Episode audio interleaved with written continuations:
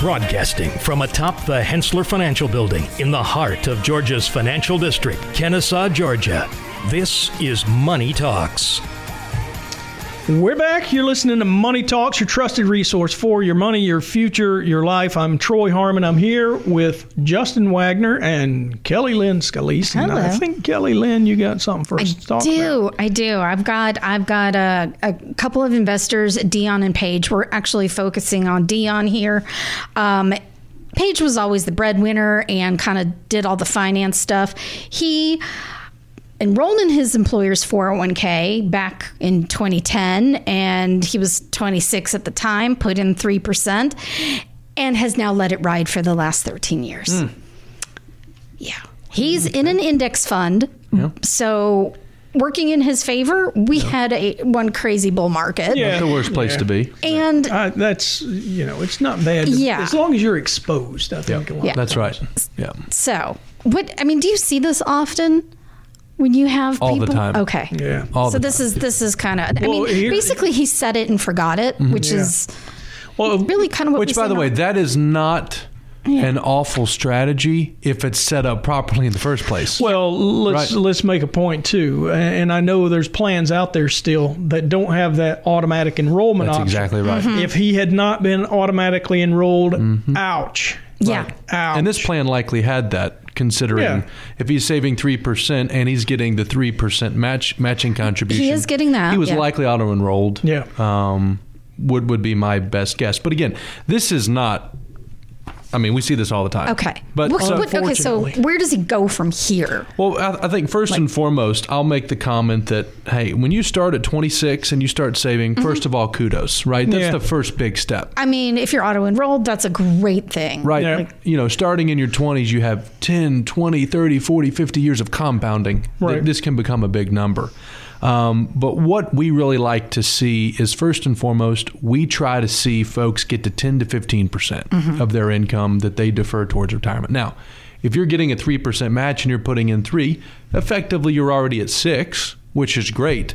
And keep in mind, his income probably grew Increases over those over time. over those years. So he's That's technically correct. adding more, but But just- it's all relative. It's- yes, still right. It's still six exactly, percent, exactly. and that's where we really want to see folks try and increase it by one percent every year. And if the plan has a, an auto escalation feature, you know it would have auto already been. escalation. That's meaning- correct. A lot of plans have a feature that say once you get auto enrolled at three percent, Yeah. it will increase automatically every year by one percent until you get to six or eight or ten. There you go. That's, a That's plan design nice. feature. Yeah. Because, you know, what we have seen 80% of the time when you implement things like this, peop some, uh, some companies think it's a little bit big brotherish, but a lot of the time when you do that, 80% percent people don't touch it. Because Mm-hmm. Yeah. Mm-hmm. employees want to save, but oftentimes they want you to do it for them. Well, the problem is if uh, starting in the middle is a bit difficult because you grow accustomed to how much you Mm-hmm. take home and your budget, whether uh, it's just an implied budget or Right. an actual written down budget, which we prefer, uh, actually uh, adjusts to however much money you Mm-hmm. take home, and and sometimes that's the painful piece, right? That's why that one Reducing your percent spending. increase is so simple because most of the time, if you're getting a two or three percent Mm-hmm. cost of life adjustment every year anyway, you don't really feel that. I've actually always increased when I get that review and I get that raise. That's when I go in and make those changes. Mm-hmm. Best time to do it. Yeah, because it's like, okay, well, that's not going to change my take home, Mm-hmm. you know. Well, now let's talk for a second though. The auto enrollment into an S and P 500 is a bit Right. rare these days, is it not? It is Uh, It's most more of, a the time target you date, see right? Mm-hmm. target dates as what's known as the QDIA, which is your qualified default investment alternative. Okay. and a target date investment is All it does, in, in, in short, it really manages your money based on your particular retirement year. So the year that's closest to your age 65, yeah. right? So if you're in the 2035 fund, right, you're probably going to retire sometime in the next 10 to 15 years. Right, uh, but the thing of it is that doesn't always fit well, right?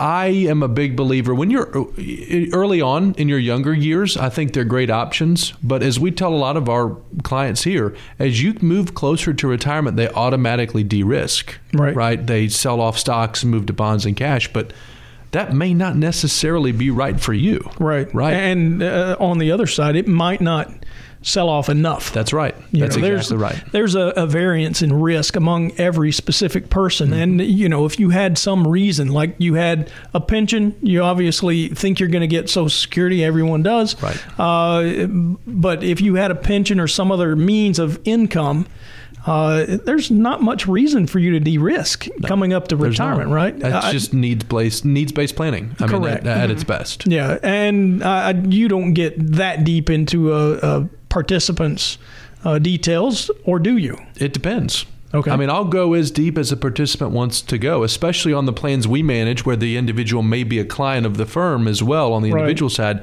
we really nail down into asset allocation and looking at how does this relate to your financial plan. Right. Mm-hmm. Right. Because this and is any money that you might have saved That's right. outside. That's right. Because the 401k is oftentimes the largest, if not the second largest asset you own that people pay Mm-hmm. zero attention to. Yeah, unfortunately. Uh, And we see a growing trend toward Roth 401ks Mm-hmm. these days too, and that again is one of those decisions you you make personally, right? Again, it, I think we always push to at least make it an option within the plan. That doesn't Right. mean you have to take advantage of it. But More Mm-hmm. options are better than fewer. That's right. And especially for younger folks, the Roth is extremely powerful because if you think about it, if you're only going to make more and move into higher brackets over time, you'd rather pay taxes on that money up front. Right. And who knows what tomorrow holds. I know, Mm-hmm. That's right. you know, the U.S. has notoriously high taxes, but uh, most people assume they're going higher. Mm-hmm. And the rules always change. And this is the one caveat I always tell folks, right? We're going to play by the rules as they are now. yeah. No, If the why government would you- decides to change the way the Roth works or the pre tax worth down the road, we'll deal with it at that point. But this is how we're going to structure it now. Sure. Yeah, there'd always be a lot of pushback when you start messing with people's retirement after right. they've saved so hard That's to, right. to uh, generate that. Um, i- is there anything else? I mean, it, you talk about a, a S&P 500 fund. Mm-hmm. Usually fees are really low. Yeah. And within plans, you see various.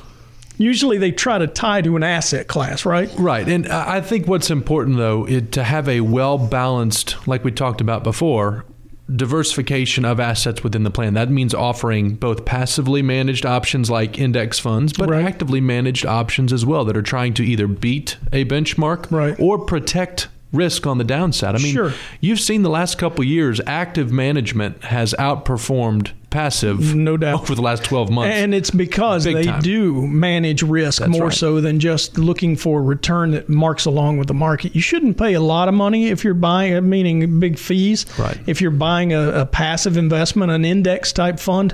Uh, but the fees do get a little bigger when you talk do. about uh, active management. But But I can tell you, in the last 12 months, a lot of those active managers have more than justified their fee. Right. Well, and not only that, performance is actually reported after the fee, right? That's right, net of. And Correct. and that's when you see those performance numbers, even with the bigger fee, Mm-hmm. Right. are still performing better, getting you a bigger return. So Right. yeah, it's a, a major piece to think about.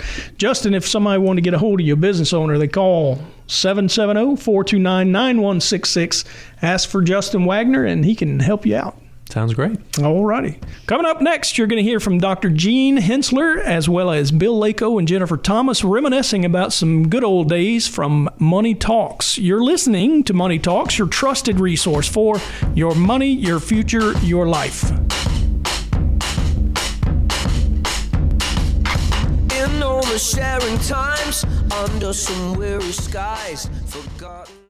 All material presented is from sources believed to be reliable and current, but accuracy cannot be guaranteed. The contents are intended for general information purposes only. Information provided should not be the sole basis in making any decision and is not intended to replace the advice of qualified professionals, such as tax consultants, insurance advisor, or attorney. Although this material is designed to provide accurate and authoritative information with respect to the subject matter, it may not apply in all situations. This is not to be construed as an offer to buy or sell any financial instruments. It is not our intention to state, indicate, or imply in any manner that current or past results are indicative of future profitability or expectations. Portfolio holdings discussed are subject to change. There is no guarantee that in the future these securities will be held in the Hensler accounts. As with all investments, there are associated inherent risks. Please obtain and review all financial material carefully before investing. Hensler is not licensed to offer or sell insurance products. This overview is not to be construed as an offer to purchase any insurance products.